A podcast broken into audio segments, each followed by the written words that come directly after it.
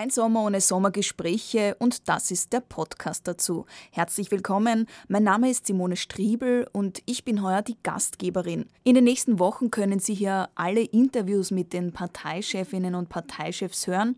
Unsere Gespräche, die finden heuer draußen im Grünen statt, in Wien, in Grinzing, im Weingut am Reisenberg. Und meine erste Gesprächspartnerin, das ist NEOS-Chefin Beate Meindl-Reisinger. Die NEOS, die haben bei der Nationalratswahl 2019 8,1 Prozent erreicht, sind aber in Opposition geblieben. Sie sind eine kleine, aber laute Partei, vor allem auch durch ihre Chefin Beate Meinl-Reisinger.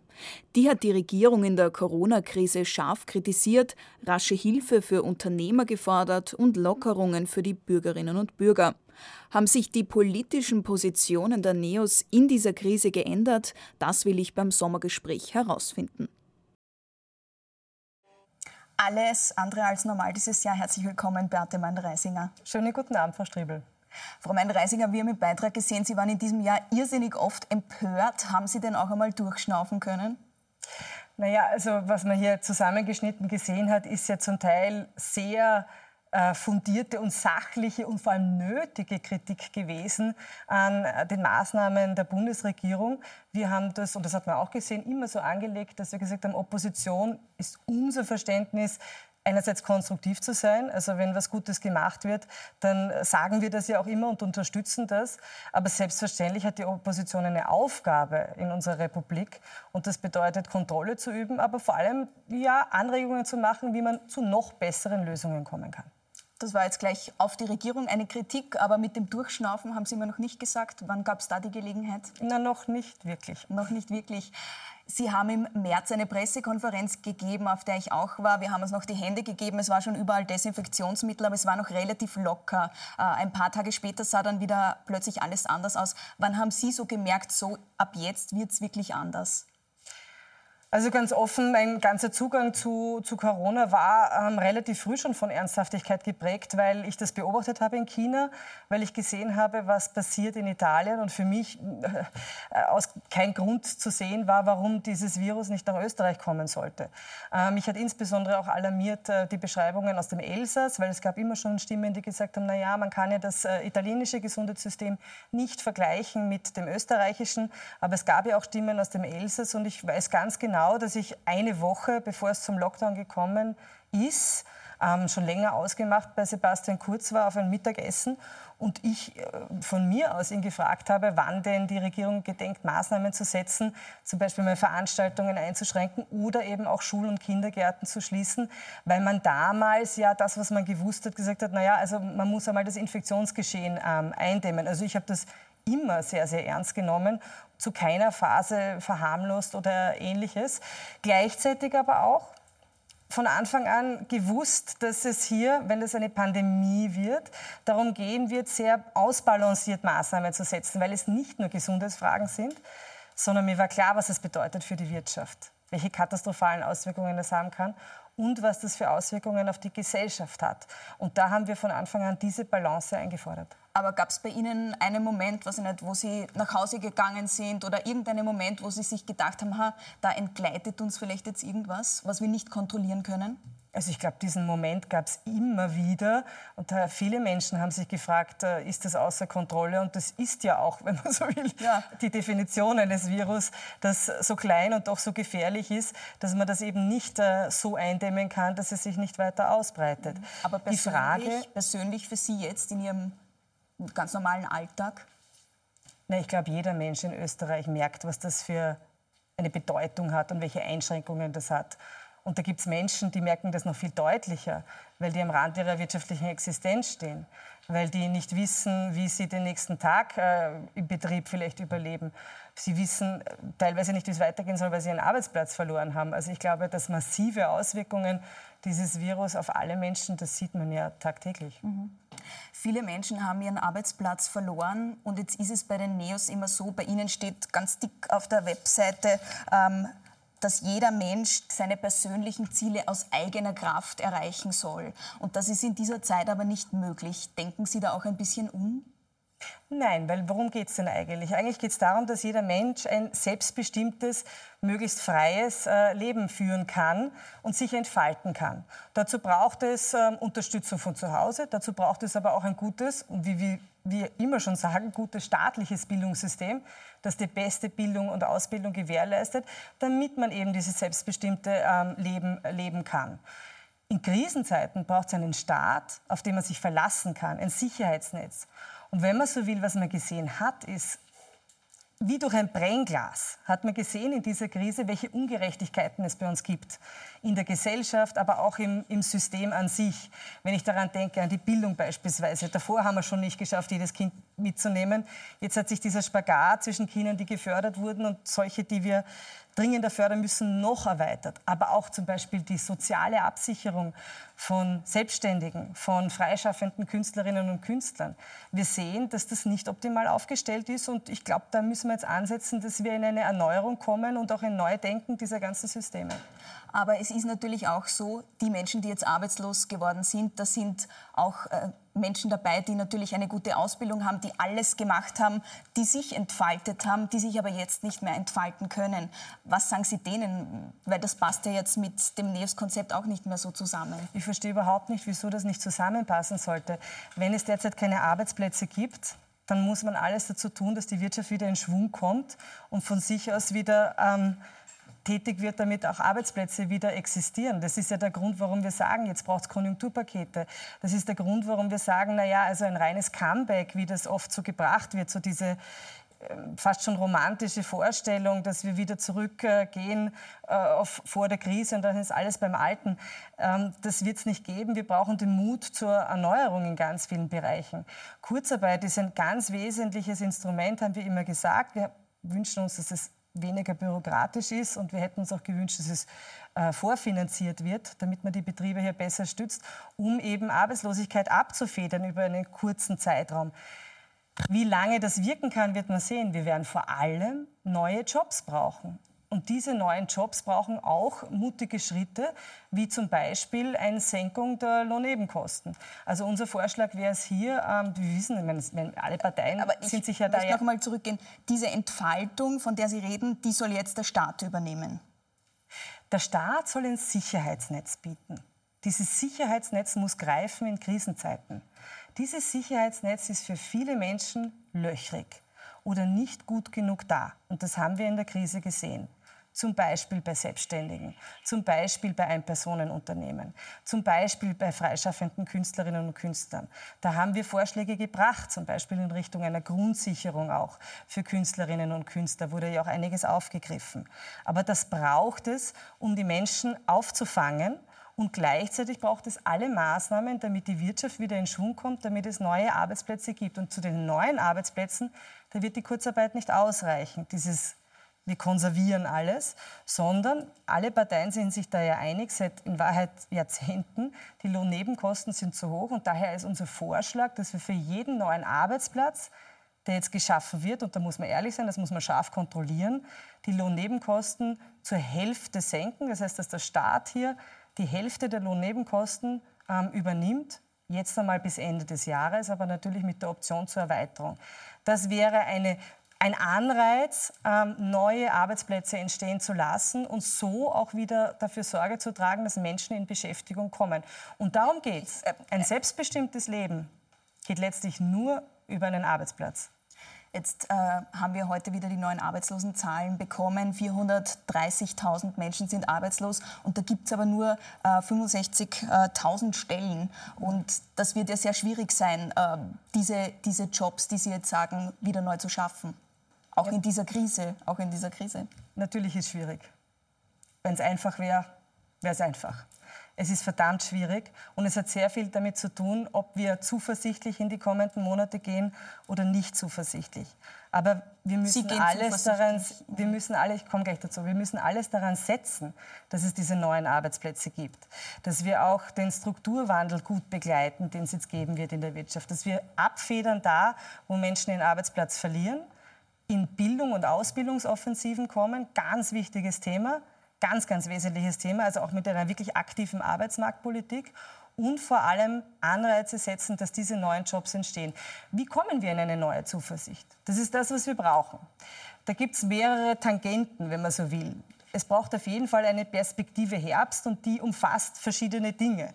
Ja. Ähm, ein Tafel? No, ich kann es Ihnen noch rübergeben. Ich muss es nicht helfen. Nein, aber es geht ja letztlich darum, Na, ich, dass wir eine... Gern, ich würde gern mit Ihnen noch über ein Thema sprechen, das Sie ja, ja auch immer gerne, äh, über das Sie auch gerne reden. Na, hier ist es. Na, gut, na, dann bleiben wir gleich bei meinem Thema. Junge Menschen, da sagen Sie ja, Sie sind eine Anwältin für junge Menschen. Die NEOS äh, kümmern sich um junge Menschen, sagen Sie. Sollen denn jetzt in dieser Krise, wo junge Menschen ganz lange mit den Folgen dieser Wirtschaftskrise kämpfen werden, sollen da die Älteren einen Beitrag leisten? Also ich würde das jetzt einmal viel äh, auf einer größeren Skala sehen. Was wir gesehen haben, in dieser Krise ist, dass es äh, Menschen gibt, die ganz besonders von der Krise betroffen sind. Ich habe das schon gesagt, Betriebe, Selbstständige, gerade auch Ein-Personen-Unternehmen, die sind wirklich von einem Tag auf den anderen Tag gestanden, haben keine Einnahmen mehr gehabt. Teilweise ist die Eigenkapitaldecke so dünn, dass wir auch gewusst haben, und darauf haben wir aufmerksam gemacht äh, im März, weil wir gesagt haben, Rettungsringe muss man schnell werfen, ohne lang zu fragen. Und das hat die Regierung nicht gut genug gemacht, da muss man so ehrlich sein. Ähm, dass sie das nicht lange überleben. Das sind aber auch vor allem die Jungen und das sind Frauen. Wenn ich jetzt auf die Arbeitslosenstatistik schaue, dann sehe ich, dass es zu einem sehr großen Teil Frauen betrifft und zu einem sehr, sehr großen Teil Junge betrifft. Und die haben es jetzt doppelt schwer. Teilweise sind sie jetzt sechs Monate um Bildung umgefallen, hat mehr oder weniger gut funktioniert ähm, und haben es jetzt aber auch schwer, am Arbeitsmarkt Fuß zu fassen. Daher komme ich nochmal auf das zurück, was ich gesagt habe. Es braucht eine aktive Arbeitsmarktpolitik, mhm. die vor allem auch Anreize setzt, dass neue Jobs entstehen. Das ist das Allerwichtigste. Und der Beitrag der Älteren? Naja, aber das ist aber ein ganz wesentlicher Beitrag, jetzt zu sagen, wir müssen diese Jobs äh, auf jeden Fall entstehen lassen. Und die Frage wird dann in der Zukunft sein, weil wir verschieben es derzeit in die Zukunft, so ehrlich muss man auch sein. Schulden, die man aufnimmt, verschiebt man in die Zukunft. Wer wird die Krise zahlen? Jetzt werden einmal neue, das werden wir sehen, jetzt werden einmal neue Schulden aufgenommen. Das ist auch eine Zeit, wo es möglich ist, dank der Niedrigzinsen. Ähm, und dann wird man darüber reden müssen, wie das zu finanzieren ist. Aber ich kann Ihnen eins schon verraten. Können Sie eine Pensionskürzung, eine Abgabe der älteren Generation, können Sie sich sowas vorstellen? Ich sehe jetzt nicht den Grund, warum man jetzt über Pensionskürzungen redet. Also sozusagen nur weil es auf der einen Seite ein Problem gibt, heißt das ja nicht, dass ich auf der anderen Seite jetzt auch noch ein Problem schaffe.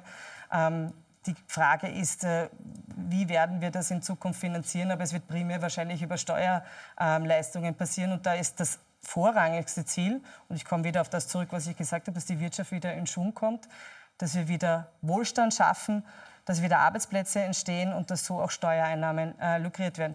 Ich die möchte Neos aber schon ja auf ein, diese Zuversicht ein, Arbeitslosen, ein Arbeitslosengeld. Da haben Sie ja auch Modelle, verschiedene Modelle, ähm, wie Anreize für arbeitslose Menschen geschaffen werden. Und Sie sagen, äh, die Notstandshilfe, die soll abgeschafft werden und die Menschen sollen gleich in die Mindestsicherung fallen, beziehungsweise die Notstandshilfe und die Mindestsicherung sollen verschränkt werden. Und das heißt ja dann auch, dass man, wer in die Mindestsicherung kommt, muss sein Vermögen zu 5.500 Euro aufbrauchen bzw. sein Auto auch verkaufen.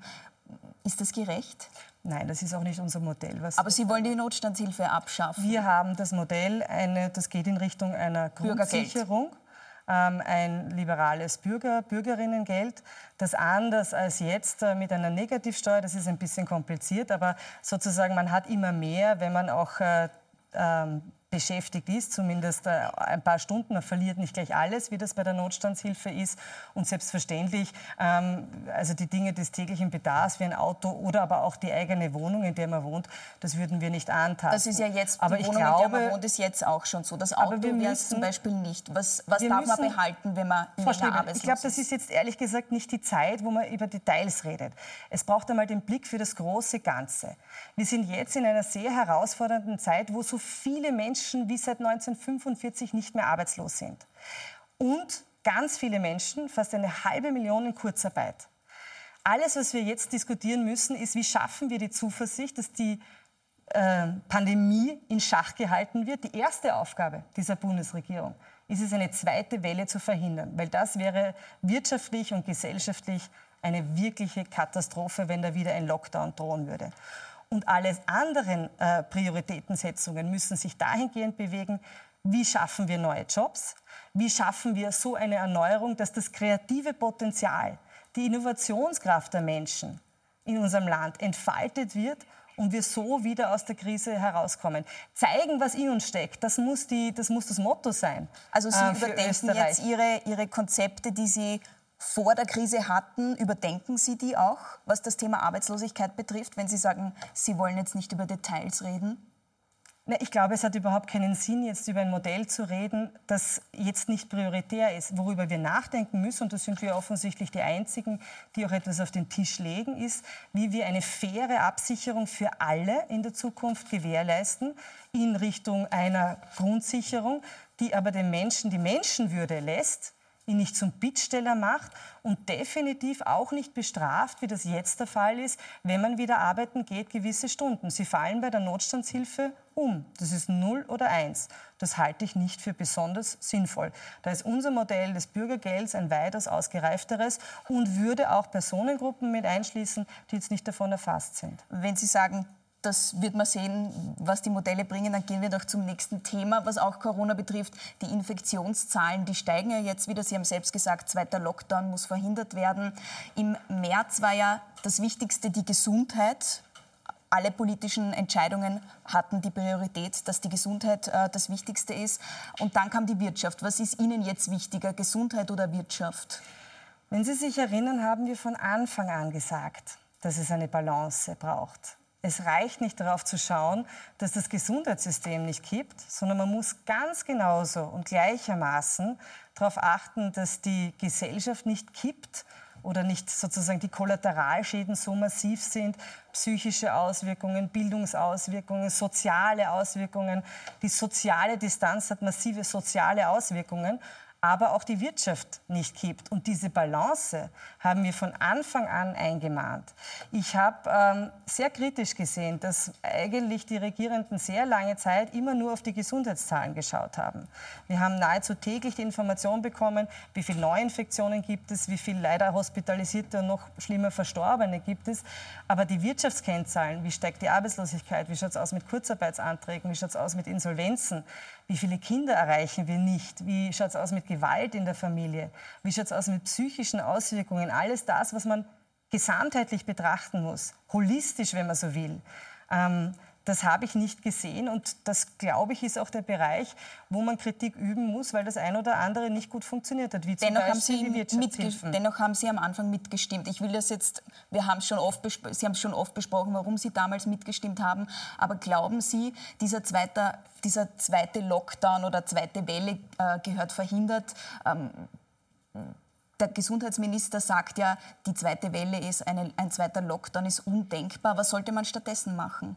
Also zunächst einmal zu Ihrer Frage, weil ich möchte schon darauf eingehen, Sie haben ja damals mitgestimmt. Ähm, ich glaube, es war ganz wichtig, diesen Schulterschluss zu zeigen. Warum? Weil es die drastischsten Eingriffe in die Freiheit der Menschen waren seit 1945. Und wir wollten auch das Signal damit setzen, dass es hier einen Schulterschluss gibt, dass das jetzt nötig ist, um eben die Pandemie so einzudämmen, das, das äh, ja, Virusgeschehen so in, in Schach zu halten, dass wir das Gesundheitssystem nicht an die Kapazitätsgrenze bringen. Wir haben ganz am Anfang Schon bei der ersten Sitzung im Parlament bin ich gestanden und gesagt, wir geben jetzt als Parlament sehr viel Macht in die Hände der Regierenden mit dieser Verordnungsermächtigung. Möge sie achtsam und vor allem rechtsstaatlich damit umgehen. Und leider ist es nicht passiert, wenn der Verfassungsgerichtshof Verordnungen jetzt aufgehoben hat, weil sie gesetzes- oder sogar verfassungswidrig waren.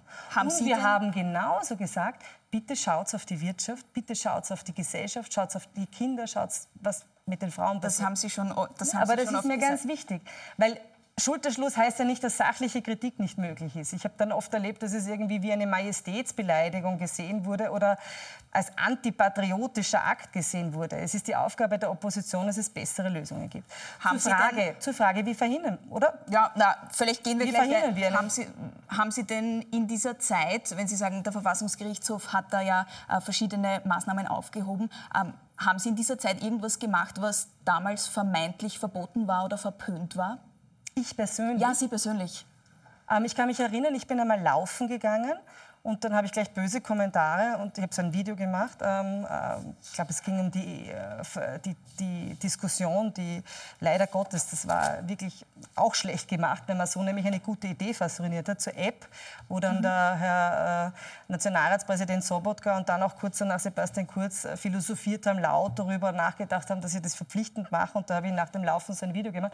Und da gab es viele Kommentare, dass es ja nicht erlaubt sei. Und was mir schon auch einfällt, ich kann mich erinnern, dass äh, ähm, mir, wir haben ja ganz viele Leute geschrieben, mir hat eine Frau geschrieben, dass sie wirklich einsam ist. Und dass ihr die Decke auf den Kopf fällt, sie sieht ihre Kinder nicht, sie sieht ihre Enkel nicht, ähm, der Mann ist gestorben, ihr geht es wirklich schlecht. Und ich habe ihr gesagt, das war auch, glaube ich, ein, ein Video, das ich gemacht habe, rufen Sie Ihre beste Freundin an und gehen Sie mit ihr spazieren. Und da haben die Leute geschrieben, das ist aber nicht erlaubt. Das war immer erlaubt. Und ich finde das eine Katastrophe, dass den Menschen eingeredet wurde, das ist nicht erlaubt. Ich meine, die sind zu Hause gesessen und waren psychisch am Rande. Und es wurde von, offensichtlich auch absichtlich... Warum glauben Sie, ist es geglaubt worden? Nee, es war ja die Regierungskommunikation. Ob das jetzt absichtlich war, dass man Angst machen wollte und dass nur ja niemand rausgeht oder ob es den Leuten egal war. Es war auf jeden Fall so, dass das Vertrauen ganz schön ruiniert war. Ich meine, kann man auf das Vertrauen, was die Regierenden sagen, sie erzählen uns in Pressekonferenzen schöne Halbwahrheiten, wo wir nachher draufkommen, das stimmt ja alles gar nicht so. Und wenn ich sage, was tatsächlich stimmt, nämlich dass man sehr wohl draußen spazieren äh, gehen kann und sich auch verabreden kann zum Spaziergang mit entsprechendem Abstand, dann bekomme ich die Kommentare, dass das ja alles verboten sei. Also das, das habe ich nicht in Ordnung gefunden, muss ich ganz ehrlich sagen. Und das muss auch definitiv besser werden. Und haben Sie irgendwen umarmt, wem, wen Hausfremden oder irgend sowas gemacht? Nein, ich glaube tatsächlich nicht. Also hausfremd klingt so. Das ist auch ein, auch ein Begriff, solche, wir haben ja viele Begriffe, Wörter, die neu sind. Ja. Viele Wörter ge gelernt, die wir vorher nicht gewusst haben. Ich habe ein paar Entscheidungsfragen zur Corona-Krise für Sie vorbereitet. Ich würde schon ganz gerne auf die Frage ich Zukunft gern, sprechen ich würde gerne, wir reden ganz viel noch über Zukunft. Ähm, und zwar, ich, ich nenne Ihnen zwei Begriffe und Sie entscheiden sich für einen. Es hat, haben manche mit der Corona-Krise zu tun, manche nicht. Sie begrüßen in der Corona-Krise mit einer Verbeugung oder mit dem Ellbogen? Mit dem Ellbogen. Ich habe offensichtlich doch ein Faible für leichten Körperkontakt. Sollten Sie in eine Quarantäne kommen, es gab ja auch so Quarantäne-WGs, äh, dann wäre das entweder mit Sebastian Kurz oder Gernot Blümel? Ganz sicher mit meinen Kindern zu Hause. Also ganz ehrlich. Ähm, Sie können keinen nennen? Mit wem würden Sie lieber diskutieren? Zwei Wochen. Also ich, glaube, ich, würde mich gerne, ich würde mich gerne mit Gernot Blümel über seine 86 Erinnerungslücken im Untersuchungsausschuss unterhalten, weil man muss sich ja wirklich Sorgen machen, vielleicht machen wir Gehirntraining gemeinsam. Nächst, nächstes Paar wäre Matthias Strolz oder Irmgard Gries? In einer Quarantäne? In einer Quarantäne. Also ich glaube, von einer Irmgard Gries kann man, mit beiden, glaube ich, wäre es total spannend, ist die Frage. Kann jemanden anrufen? Nein, kein Joker bei uns. Ja, aber ich glaube, von der Irmgard Gries kann man unfassbar viel auch, auch, auch lernen. Strolz zu anstrengend, oder? Nein, überhaupt nicht. Ja, okay. Das wäre sehr unterhaltsam. Nächst, würd, nächstes ja. Paar wäre äh, Hubert von Geusern oder Reinhard Fendrich? Keine Ahnung, ehrlich gesagt, beide. In die Quarantäne würden Sie mitnehmen den Babyelefanten oder Otto, den Hamster Ihrer Kinder? Naja, also ähm, Otto natürlich, Otto. weil irgendjemand muss sich ja um den armen Otto kümmern. Hamstern, Desinfektionsmittel oder Toilettenpapier? Äh, also wenn ich darauf schaue, was wirklich lebensnotwendig ist, dann ist es wohl eher Toilettenpapier. Sie Aber ich habe das nie gehamstert. Das Sie war eigentlich, nein, also ich meine, ich habe mich dabei ertappt, dass ich dann selber beim Einkaufen immer noch eine Packung mitgenommen habe, weil irgendwie alle gesagt haben, man muss jetzt Packungen Klopapier kaufen. Das wurde irgendwie so zum Symbol, aber ich habe eigentlich nie einen, eine Knappheit irgendwo gesehen. Sie bevorzugen Jeans oder Dirndl? Jeans. Maske oder Abstand? Ja, Abstand ist auch wichtiger meines Erachtens. Und Sie würden lieber in Wien oder Badossee sein? In einer Quarantäne? Ja. Ich habe die Zeit des Lockdowns mit den Kindern in, in Badersee verbracht. Also ich bin gependelt, aber das war natürlich... Entweder ja, oder? Naja, Badersee. ich wollte erklären, Badersee. Warum?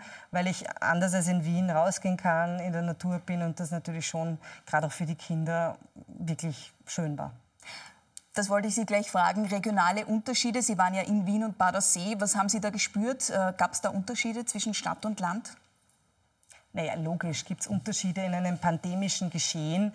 Ähm, ich glaube, es ist, äh, versteht sich von selber, dass Ballungsgebiete natürlich äh, nicht gerade der beste Ort sind, wo man leicht Abstand halten kann. Ich denke auch daran, dass man öffentliche Verkehrsmittel benutzt, um in die Arbeit zu kommen. Also das heißt, man ist schon einsamer im, im ländlichen Gebiet und es ist dort leichter, ähm, Abstand zu halten. Es ist dort auch leichter, in die Natur zu gehen und zu schauen, dass man ähm, Erholung und vielleicht auch psychische Erholung bekommt. Das ist ja auch wichtig. Ich meine, der Mensch ist ja auch ein ganzheitliches Wesen. Körper und Geist äh, sollte ja auch in so einer schwierigen Zeit in Balance sein. Und das ist in Wien wahnsinnig schwierig gewesen. Also gerade mit Kindern, Spielplätze zu, teilweise die Bundesgärten zu. Wie viele Familien haben denn hier einen Garten oder auch einen Balkon? Also das ist sicherlich viel schwieriger gewesen. Daher gibt es natürlich Unterschiede. Aber was ich da wie dort gesehen habe, ist die tolle das Füreinander einstehen, füreinander da sein, dass Nachbarn gesagt haben, ich übernehme jetzt Besorgungen. Ähm, ja, man, man, man schaut aufeinander. Das war schon auch in dem ganzen Furchtbaren dieses, dieses Lockdowns schon auch schön zu sehen. Die regionalen Unterschiede, die sind ja teilweise auch jetzt in Österreich sehr groß. Das soll jetzt eine Ampel regeln. Ähm, aber stößt dieses Ampelsystem nicht auch manchmal an seine Grenzen? Denn manche Bezirke sind ja sehr groß. Also zu dem Ampelsystem möchte ich einmal sagen, das ist grundsätzlich etwas, was wir begrüßen. Wir haben ja schon auch vor, eigentlich ist das mittlerweile Monaten her, gesagt, also machen wir doch regionale Unterschiede. Es macht eben einen Unterschied, ob ich in Wien bin ähm, oder ob ich in einem eher dünn besiedelten Bereich in Österreich bin, wo es auch teilweise, teilweise ja keine Infektionen gab. Ähm, jetzt soll es diese Ampel geben, sehr spät. Wir wissen aber noch überhaupt nichts dazu. Es gibt keine Klarheit. Und jetzt als Bürgerin oder Bürger bei einer Verkehrsampel weiß ich, was ich tun muss. Wenn rot ist, wenn gelb ist, wenn grün ist. Hoffentlich, jedenfalls. Kenne ich mich aus. Bei dieser Ampel kennt sich noch kein Mensch aus. Mhm. Und was Aber ich bis jetzt ganz grundsätzlich habe, würden Sie, würden Sie Dinge lieber jetzt regional regeln, also alles regional regeln, weil Sie sind ja immer für Autonomie, oder sagen Sie, äh, man muss schon auch zentral was entscheiden? Ich würde mal sagen, das gehört zentral entschieden, was besser zentral entschieden wird. Und das soll regional entschieden werden, was besser regional entschieden wird. Das ist auch der Kerngedanke von Subsidiarität. Bei den Maßnahmen, also zum Beispiel Maskenpflicht, wo ja oder nein, Schließen von Schulen oder Kindergärten, plädiere ich dafür, dass das ganz äh, lokal äh, entschieden wird, weil es einfach unterschiedliche Infektionsgeschehen äh, gibt. Das ist Im ja Bezirk. Im Bezirk dann schon oder auch gibt es für Sie noch einmal eine kleinere Einheit, wo das entschieden werden soll? Wenn es geht um Bildungseinrichtungen, dann gibt es definitiv kleinere Einheiten. Das ist nämlich die Schule, das ist der Kindergarten und das ist die Klasse oder Gruppe. Also wenn es nach uns geht, dann darf ein Schnupfen nicht mehr zur Schließung einer ganzen Schule führen. Und was garantiert auch nicht wieder passieren darf, ist, dass wenn es einen Ausbruch äh, gibt, wie in Oberösterreich in einer Freikirche, dass dann flächendeckend alle Kindergärten und Schulen geschlossen werden. Also unser Plan äh, auch für den Herbst, und das ist wirklich also viele Schülerinnen und Schüler, Lehrerinnen und Lehrer, Eltern, die auch wirklich müde sind, die haben echt Angst vor Herbst. Und die wollen auch jetzt endlich einmal Klarheit haben, was eigentlich der Plan ist. Und die, die, unsere Idee ist, dass wir sagen, wenn es einen Verdachtsfall gibt, bleibt der Verdachtsfall zu Hause. Wenn dieser Verdachtsfall dann positiv ist, dann wird die Gruppe oder die Klasse zu Hause gelassen, aber nicht auch die ganze Schule. Ähm, und nur wenn es mehrere Fälle in einer Schule gibt, kann, kann man weitergehen. Was wichtig ist, und das ist auch die Frage, was, was ist die wirklich wichtigste und erste Pflicht dieser Bundesregierung ist, man muss das Testen schneller machen, die Testergebnisse schneller machen. Also es ist eine Katastrophe, wenn man da dann tagelang wartet. Daher sagen wir jedenfalls binnen 24 Stunden. Und was ich glaube, was notwendig ist, man muss die Pädagoginnen und Pädagogen unterstützen, weil wie soll ein Lehrer oder eine Lehrerin sagen, ist das jetzt ein Schnupfen oder nicht? Daher plädieren wir dafür eine eigene Hotline, wo Lehrerinnen und Lehrer anrufen können, wo sie auch Fragen beantwortet bekommen und eben auch eine Fastlane für die Testungen für Schulen und Kindergärten, weil jedes Kind hat ein Recht auf Bildung und wir können jetzt nicht noch monatelang, vielleicht sogar jahrelang dieses äh, Recht den Kindern verwehren. Ich weiß, Home Office, Homeschooling und Schule ist Ihnen sehr wichtig. Wir haben vorhin schon mal darüber gesprochen, über die verschiedenen Maßnahmen, die Sie auch mitgetragen haben am Anfang, aber auch kritisiert haben. Und als Vorsitzende einer liberalen Partei haben Sie da schon ganz schön viel mitgetragen. Ähm, die Freiheit der Bürgerinnen und Bürger ist eingeschränkt worden. Es sind Milliardenhilfen ähm, nicht verteilt, aber in den, ja, es, sind, es gab Milliardenhilfen, es gab, gibt einen Staat, der alles regelt. Haben Sie da als Vorsitzende einer liberalen Partei immer gut schlafen können? Also, dass es eine sehr herausfordernde Zeit war für eine offene Gesellschaft und für äh, liberale Grundwerte, Grund- und Freiheitsrechte, das ist klar. Aber ich glaube, die Frage ist nicht, ob ähm, das schwierig ist für eine liberale Partei, sondern es sind ja die Freiheiten der Menschen, die beschränkt wurden. Es wurden die Freiheiten der Menschen eingeschränkt, die durften nicht, oder durften eben schon, aber äh, haben sie nicht getraut, das Haus zu verlassen. Die haben von einem Tag am anderen eine Einschränkung ihrer Erwerbsfreiheit gehabt, dass Betriebe keine Einnahmen mehr gehabt haben. Die ganzen Planungen waren dahin. Die haben von einem Tag am anderen ihre Jobs verloren. Also ich glaube, man sieht, welche Zumutung hat. Angela Merkel hat das, finde ich, richtig beschrieben. Sie hat gesagt, dieses Virus ist eine demokratische Zumutung. Und es ist nicht nur eine demokratische Zumutung, Klar, am Boden des Rechtsstaats muss alles passieren und wir müssen darauf vertrauen können, dass es hier keinen Willkürstaat gibt. Deshalb pochen wir ja auch so drauf, ähm, dass hier sauber gearbeitet wird und nicht dilettantisch oder schludrig oder respektlos gegenüber der Verfassung. Es ist auch eine Zumutung gegenüber der Gesellschaft, in der wir leben und den Freiheiten eines jeden Einzelnen. Aber jetzt gibt es wieder mehr Staat, weniger privat. Das ist nicht das, was Sie wollen. Hat bei Ihnen da ein Umdenken stattgefunden auch? Aber das ist doch plump mehr Staat, weniger privat. Das ist ja ein, naja, ein aber, aber Sie wollen ja, aber Sie wollen ja, Sie wollen ja, dass der Staat nicht so viel regelt. Sie wollen ja, dass der Staat sich zurückzieht. Das haben Sie ja gesagt. Aber wann soll sich der zurückziehen? Ich kann Ihnen sehr gut Beispiele geben. Also ich habe vorher schon gesagt, wir brauchen einen verlässlichen Staat. Wir brauchen nicht nur eine verlässliche Regierung, dass wir uns darauf verlassen können, dass, die, äh, dass das auch stimmt, was die sagen in ihren schön inszenierten Pressekonferenzen, was nicht immer der Fall ist. Wir brauchen auch einen Staat, auf den wir uns verlassen können, dass die Hilfen da sind und auch übrigens ausbezahlt werden und das Netz da ist, wenn wir es wirklich brauchen. Wir brauchen aber auch den Mut zur Erneuerung. Ich habe es vorher schon gesagt zeigen wir, was in uns steckt. Wir werden gut aus dieser Krise kommen durch das kreative Potenzial, die Innovationskraft und die Schaffenskraft der Menschen in Österreich. Und es gab so viele Betriebe, die haben Tolles geleistet, die haben von einem Tag am anderen ihr gesamtes Geschäftsmodell umgestellt. Und wissen Sie was? Die stoßen dann an Grenzen wie zum Beispiel die Gewerbeordnung. Die Gewerbeordnung, die das so rigide ist, dass man hier nicht von einem Tag am anderen das Geschäftsmodell umstößt, äh, umstellen kann. Das ist ein Bereich, wo wir definitiv mehr Freiheit und den Mut zur Erneuerung brauchen und eben auch Vertrauen geben den Menschen oder aber auch die Bürokratie. Also der Bürokratismus, auch mit dem die Hilfen ausgestattet waren, ich weiß schon, da wurde gesagt, na ja, dann hat es der Unternehmer halt nicht geschafft, äh, den Antrag auszufüllen. Also ich kenne Wirtschaftsprüfungskanzleien, die haben sich schwer getan mit diesen Kurzarbeitsanträgen. Also befreien wir doch bitte jetzt in dieser Phase dieses kreative Potenzial der Menschen in Österreich von diesem Bürokratismus. Also das heißt, man kann es ja nicht absolut sagen, sondern man muss sich immer anschauen, wo brauche ich den Staat, wo brauche ich auch klare Regelungen, wie zum Beispiel bei der Ampel, da wünsche ich mir mehr Klarheit. Mhm wo brauche ich aber definitiv den Mut endlich zur Erneuerung, die Dinge neu zu denken und auch mehr Freiheiten und Vertrauen den Menschen zu geben. Frau Meinl-Reisinger, weniger Staat haben Sie im Wahlkampf 2019 gefordert, was die Spitalsbetten in Österreich betrifft. Da hat es von den Neos geheißen, die Spitalsbettendichte in Österreich ist zu hoch. Heißt, Sie wollten Spitalsbetten einsparen. War es denn nicht gut in der Krise, dass wir so viele Spitalsbetten hatten? Also der Rechnungshof äh, und auch ähm, Organisationen, wie ich glaube die OECD hat das auch gesagt, zeigt immer wieder auf, dass Österreich im internationalen Vergleich einen hohen Anteil an Spitalsbetten hat. Und das der stimmt, Rechnungshof überdenkt dieses Konzept Darf jetzt? ich vielleicht ausreden? Mhm. Das stimmt nach wie vor. Wir haben auch nie gesagt, dass es um Intensivbetten geht. Ich glaube, wir müssen alle froh sein, dass Österreich so ein gutes Gesundheitssystem hat. Und wir müssen allen Steuerzahlerinnen und Steuerzahlern dankbar sein, die mit ihren Leistungen auch in den letzten Jahren dieses Gesundheitssystem sozusagen finanziert haben. Und wir hoffen, dass es gut in die Zukunft kommt.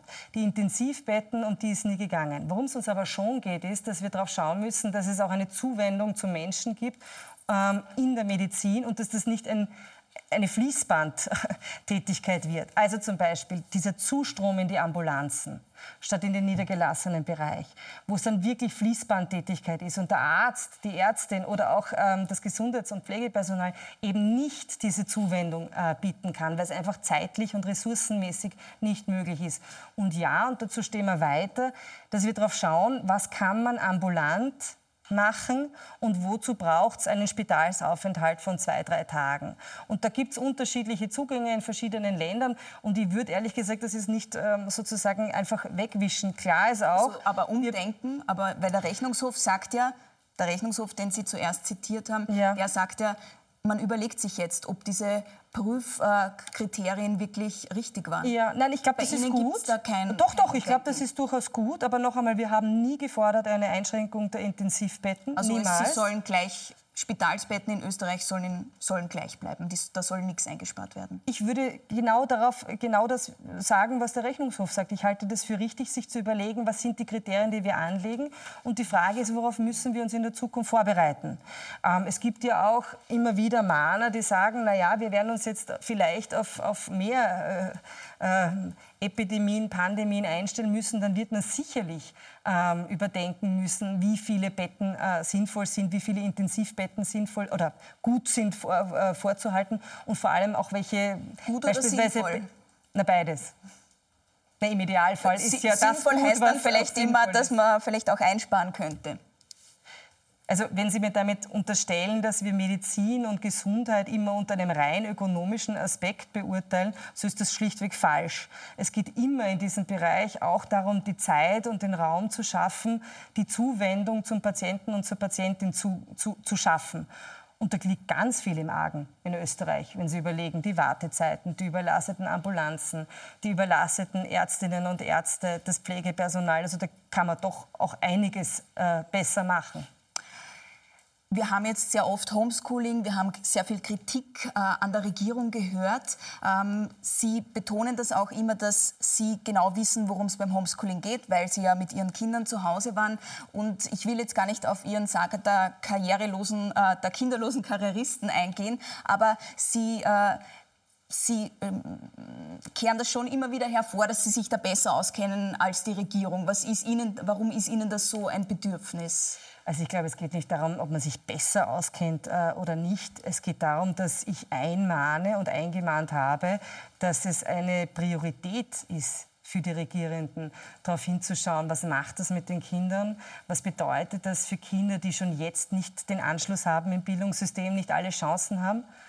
Das haben wir ein Licht. Haben wir ein Licht. Aber, was bedeutet das für die Familie? Sie sagen, Sie wissen es nicht besser als die Regierung. Ich glaube, das ist nicht der Punkt. Der Punkt ist einfach, dass ich gesehen habe, keine Priorität auf dieses Thema. Das wurde so vom Tisch gewischt. Ich habe auch gehört Sätze wie, das hat keine volkswirtschaftliche Relevanz, Schulen, Kindergärten. Und ich betone, und das, dabei bleibe ich, es geht uns um die Kinder, um deren Chancen. Und da muss man einfach schauen, dass die Kinder, die nicht erreicht wurden schon vor Corona. Also wie durch ein, ich sage immer, wie durch ein Brennglas hat man ja gesehen, was nicht funktioniert. Und da gibt es Kinder, die haben wir schon davor schwer erreicht, die haben schon davor nicht alle Chancen gehabt. Und die hat sich jetzt möglicherweise wochenlang niemand gekümmert. Nicht, weil die Eltern nicht wollten, sondern weil sie es vielleicht gar nicht konnten. Aber Sie sagen, und gleichzeitig sage ich auch... Sie sagen, Sie sagen, man muss es nicht erlebt haben, damit, damit man es gut macht. Nein, ich, aber ich hätte mir gewünscht, dass selbst wenn Sie es nicht erlebt haben, dass Sie trotzdem ein Augenmerk darauf setzen. Und ich möchte das jetzt nicht so vom Tisch legen, das hat nichts damit zu tun, ob ich Kinder habe oder nicht, sondern es geht einfach darum, Eltern und Kinder wurden völlig allein gelassen von der Regierung und Frauen auch. Also diese das, Aussagen, das die da so gekommen sind, quasi Homeschooling ist ja kein Problem, das macht meine Frau wunderbar. Ähm, ich kenne ganz viele Väter, die haben sich wirklich zersprachelt zwischen Arbeiten, äh, Videokonferenzen, äh, Kindern, Homeschooling organisieren und, und Hausarbeit. Aber wenn man ganz ehrlich ist, wissen wir, dass es vor allem die Frauen getroffen hat und mit welcher Selbstverständlichkeit hier das alles ins Private geschoben wird, und zwar diskussionslos. Völlig diskussionslos. Und ich finde es schon bemerkenswert, dass ich die Einzige war, die darauf hingewiesen hat, was das bedeutet für die Kinder, was das bedeutet für die Eltern, was das bedeutet für die Frauen und auch nicht einverstanden ist damit, dass dem keine Priorität gegeben wird. Machen wir doch ein Gedankenexperiment. Sie haben sich äh, mit 34 Jahren gegen die ÖVP entschieden und für die NEOS. Was glauben Sie, wären Sie denn jetzt geworden, wenn Sie weiterhin in der ÖVP geblieben wären? Also wenn ich so gedacht hätte, ähm, kommt es darauf an, ob ich vielleicht äh, immer schönartig genickt und gekuscht hätte. Aber darum ist mir ja nie gegangen. Aber was wären, Sie, so gern? was wären Sie gern? Das, was ich bin. Das wäre ich Nicht. Familien Leidenschaftlich gerne eine Partei mitgegründet zu haben, na, weil darum ist mir nie gegangen. Mir ist immer um die Themen gegangen. Und ich habe immer schon gefunden, dass Österreich Modernisierung braucht, Reformen braucht dieses Weggehen von diesem rot-schwarzen Proporz, die dieses Land ersticken und sich eigentlich da nur um den eigenen gute, Machterhalt kümmern. und ich, ich bin ehrlich gesagt sehr glücklich damit, weil es mir diese Freiheit gibt, sagen zu können, was ich mir denke. Das ist etwas, was ich, glaube ich, nie gehabt hätte in diesen anderen Parteien. Da habe ich eine gute Aussage von Ihnen vom Wahlabend 2013 äh, gefunden. Das war der Wahlabend, als die Neos ins Parlament eingezogen sind. Wir haben immer gesagt, es wäre ein Ziel, diese rot-schwarze Mehrheit zu brechen und die beiden Machtklötze zu zwingen, mitzuregieren mit einer dritten Kraft. Wir haben immer gesagt, wir stehen bereit dazu, mitzuregieren. Werden wir schauen. Acht Jahre später schaut es jetzt nicht so aus, als würden Sie mitregieren. Sind Sie da auch manchmal ein bisschen enttäuscht? Nein, weil darum geht es nicht. Worum ich aber schon enttäuscht bin, ist, dass es nicht gelingt in Österreich, dass wir endlich Erneuerungen bringen, Reformen bringen. Was hat uns diese angeblich so neue ÖVP 2017 alles erzählt, was sie jetzt neu machen werden? Reformen angehen werden, ähm, im Bereich der Gewerbeordnung, Steuersenkungen versprochen, eine Pensionsreform, eine Föderalismusreform. Es ist ja nichts von dem eingetreten, weil es dann doch immer nur diese Parteien sind, die eigentlich schauen, dass sie ihre Macht möglichst erhalten oder sogar ausbauen und sichern, aber diesen wirklichen Mut zu Reformen nicht haben. Und ganz offen, genau das hat uns ja jetzt auch gefehlt bei dieser Regierung. Jetzt ist es ein bisschen in, in den Hintergrund geraten durch Corona. Wir haben ja Sondierungsgespräche geführt äh, im Herbst. Wir haben immer gesagt, also wenn man nicht muss, aber kann, bietet das die Chance, vielleicht etwas Neues und Stärkeres und Größeres auf den Weg zu bringen. Diesen Mut für Reformen, beispielsweise im Bildungsbereich, gibt es nicht. Es gibt nur den Mut zum Machterhalt. Und ganz ehrlich, das ist zu wenig. Wenn Sie so viel Leidenschaft, wie Sie sagen, für die Politik haben, schmerzt da nicht manchmal ein bisschen, dass man da nicht mitentscheiden kann? Ich kann ja mitentscheiden im Parlament. Die Frage ist, ob ich die Mehrheit so habe. Ja. Ich würde in vielen Bereichen gerne gestalten können weil es wichtig wäre für Österreich, dass es eine Erneuerung gibt, auch den Mut gibt, dass man nicht, äh, weiß ich nicht, Bünde am Bein hat oder die Länder oder dann irgendwelche Klientele oder Interessen vertreten muss, sondern wirklich auch den Mut hat, die Dinge neu zu denken besser zu machen, weil darum geht es ja schließlich. Wenn wir im Bildungsbereich denken, dass wir es besser machen, dass wir kein Kind zurücklassen, im unternehmerischen Bereich, dass wir jetzt wirklich sagen, befreien wir die doch von den Fesseln, die es da gibt, Bürokratie, Gewerbe. Wir wir werden, ja, Gewerbeordnung habe ich heute schon sehr, sehr oft gehört. Aber wir werden es brauchen, Frau Striebel. Es ist ja kein Selbstzweck. Es geht darum, dass wir in der schlimmsten Wirtschaftskrise seit 1945 sind und wir es uns simpel nicht den Luxus erlauben können, einer alles erstickenden Bürokratie. Wir brauchen diese Kreativität und Schaffenskraft der Menschen, gerade auch der unternehmerischen Menschen. Und ich die gilt es jetzt zu entfalten. Ich würde nur gerne auch ein bisschen über Ihre Partei reden, weil Sie sind ja auch Parteichefin. Ähm, in Wien gibt ja Wienwahl im Oktober. Da hat Ihre Partei nicht nur die FPÖ als Koalitionspartner ausgeschlossen, auch die ÖVP. Und Sie sagen, mit der Blümel-ÖVP geht es nicht. Was ist der Unterschied zur Kurz-ÖVP? Weil mit dem haben Sie ja auch Gespräche geführt. Also was Sie jetzt da ansprechen, ist sozusagen jetzt, äh, was unser ähm, Spitzenkandidat Christoph Wiederkehr gesagt hat. Naja, es gibt ja diese ähm, oder ich fange anders an. Ich bin ja 2015 Sie haben einmal gesagt, dass Sie einen unabhängigen Bürgermeisterkandidaten unterstützen würden. Und des, deswegen wahrscheinlich jetzt dieser Move. Nein, nein. Ähm, 2015 bin ich ja angetreten bei der Wienwahl und die SPÖ, die ja schon sehr lange, über 70 Jahre an der Macht ist. Und ich würde mal sagen, so lange an der Macht zu sein, das bringt halt eine gewisse Schwerfälligkeit, aber vor allem auch äh, Freundalwirtschaft und Intransparenz mit sich hat gewarnt davor, naja, ihr müsst jetzt uns wählen, weil sonst kommt Strache. Jetzt, das ist immer die gleiche Mechanik. Jetzt warnt halt Ludwig davor, man muss jetzt SPÖ wählen, weil sonst gibt es eine Dreierkoalition und Blümel als Bürgermeister. Das heißt, abgesehen davon, dass es rechnerisch gar nicht äh, möglich war in keiner Umfrage, haben wir uns die Frage gestellt, naja, worum geht es uns eigentlich? Soll man jetzt das, was wir in Wien kritisieren, diese, diesen Postenschacher, diese Freundelwirtschaft, diese Intransparenz, dieses, dieser Fokus auf Machterhalt, austauschen quasi durch einen türkisen Postenschacher und Machterhalt, was wir jetzt in den letzten Wochen und Monaten Sie gesehen ja immer haben. der pinke Stachel im Fleisch, sagen Sie ja immer. Ja, das sind wir gut. Wir Aber haben einige, einige Sachen aufgedeckt in Wien. Wir haben in vielen Bereichen Steuergeldverschwendung so verhindert. Wir haben Löcher in diesen roten Filz geschnitten. Das ist noch zu wenig. Es braucht noch wesentlich mehr Transparenz. Aber was ist jetzt der Unterschied bundesweit? Würden Sie da auch eine Koalition mit der ÖVP ausschließen? Wenn Sie es in Wien ausschließen? Die Frage stellt sich jetzt überhaupt nicht. Ja, aber es, es ist, geht, es aber wissen ähnlich. Sie, welche Frage sich jetzt stellt? Was jetzt eigentlich so neu ist an dieser ÖVP? Ich erinnere daran, dass Sebastian Eigentlich würde ich gerne mit Ihnen über die Neos Sebastian, sprechen, weil so viel äh, Zeit haben wir gar nicht mehr. Naja, aber darum geht es ja. Die Frage ist, was soll besser werden in Wien, wenn wir einen Bürgermeister Gernot Blümel unterstützen? Aber für einen Gernot Blümel, der nicht einmal weiß, äh, ob er einen Laptop gehabt hat oder nicht und eigentlich damit äh, dem ganzen Untersuchungsausschuss Demokratie und Rechtsstaat die lange Nase zeigt. Das ist ja respektlos. Ich habe geredet über Postenschacher. Ich habe im Untersuchungsausschuss Aussagen gehört von Sebastian Kurz, so aller, hat er gesagt, er hat es zwar nicht erfunden, aber es ist das beste System, das er kennt. Ich Nein, es gibt bessere. Und das will ich nicht. Also was soll daran besser werden dadurch? Aber für den Bund, sagen Sie, ähm, gilt das nicht. Die Frage, haben, Sie, haben wir jetzt Neuwahlen? Die Frage stellt sich Nein, aber, gar nicht. Wir sind die Opposition und das machen wir gut und das machen wir gern. Mhm. Äh, die Neos äh, schwanken in den Umfragen zwischen 6 und 10 Prozent. Gibt es für liberale Parteien in Österreich so einen Plafond, wo sie da nicht mehr drüber kommen? Nein, das glaube ich nicht. Wie viel hätten Sie gern? So viel, dass wir wirksam werden. Und in Wien, immer gesagt, genau, das Ziel ist die Wirksamkeit. Das Wahlziel in Wien? Wirksamkeit ist immer das Wahlziel. Wahlziel in Wien? Ja, Wirksamkeit. Worum geht's? Es geht ja, es ist ja völlig wurscht ob man jetzt 6% 8% hat oder 10 Prozent. Na, mir ist wahrscheinlich nicht wurscht, aber den Wählern ist es eigentlich egal. Der Punkt ist ja ein anderer, kann ich Relevanz entfalten, kann ich Wirksamkeit entfalten. Das heißt, kann ich die Dinge, um die es geht, umsetzen. Wozu braucht es in Wien, und das bräuchte es ganz dringend jetzt, jemand, der weiß, wie man die Wirtschaft wieder in Schwung bringt, keinen gesunden Betrieb zurücklassen, wie man die Bildung besser aufstellt und es braucht definitiv mehr Transparenz und weniger Steuergeldverschwendung in vielen Bereichen. Und dafür kämpfen wir, da haben wir die Kompetenzen und das wollen wir in, in die Entfaltung bringen. Frau Meinl-Reisinger, Sie zeigen in den sozialen Netzwerken viel mehr als andere Politiker. Da haben wir ganz viele Fotos auf Instagram, eine App, wo man Fotos und Video, Videos raufstellt, äh, gefunden. Und äh, da ist Ihnen eigentlich, da wollen Sie auch gar nicht so hochseriös rüberkommen. Äh, mein ah, Kollege hat da ein bisschen, oh, ist hochseriös, was vorbereitet.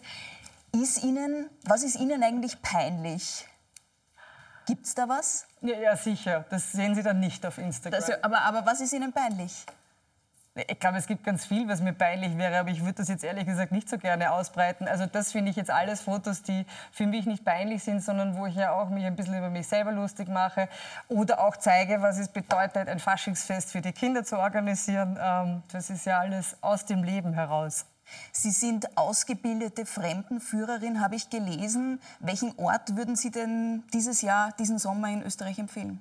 Na, ich habe die Ausbildung gemacht, aber nicht die Prüfung. Das ist wichtig. Also das ist auch eine sehr strenge Gewerbeprüfung. Leider. Vielleicht hole ich das irgendwann einmal nach. Österreich ist wunderschön, da gibt es ganz viele Orte. Ähm, ich kann Ihnen aber auch berichten, ähm, äh, was eh gut ist für den Tourismus und ich hoffe, es zieht sich auch überall durch, es wurdelt ganz schön in Österreich. Also auch in Hallstatt. Einen Ort, ein Ort, den Sie empfehlen? Viele. Also ich möchte nicht werten. Ich finde, es gibt so wirklich so viele so wunderschöne Gegenden in Österreich. Dann sind wir schon am Ende unseres Sommergesprächs. Zeit ist schnell vergangen. Vielen Dank, Beate Meilreisinger. Danke für das Gespräch. Das war das erste ORF-Sommergespräch. Bei mir ist nächste Woche Grünen-Chef Werner Kogler zu Gast. Ich freue mich, wenn Sie wieder dabei sind. Auf Wiedersehen.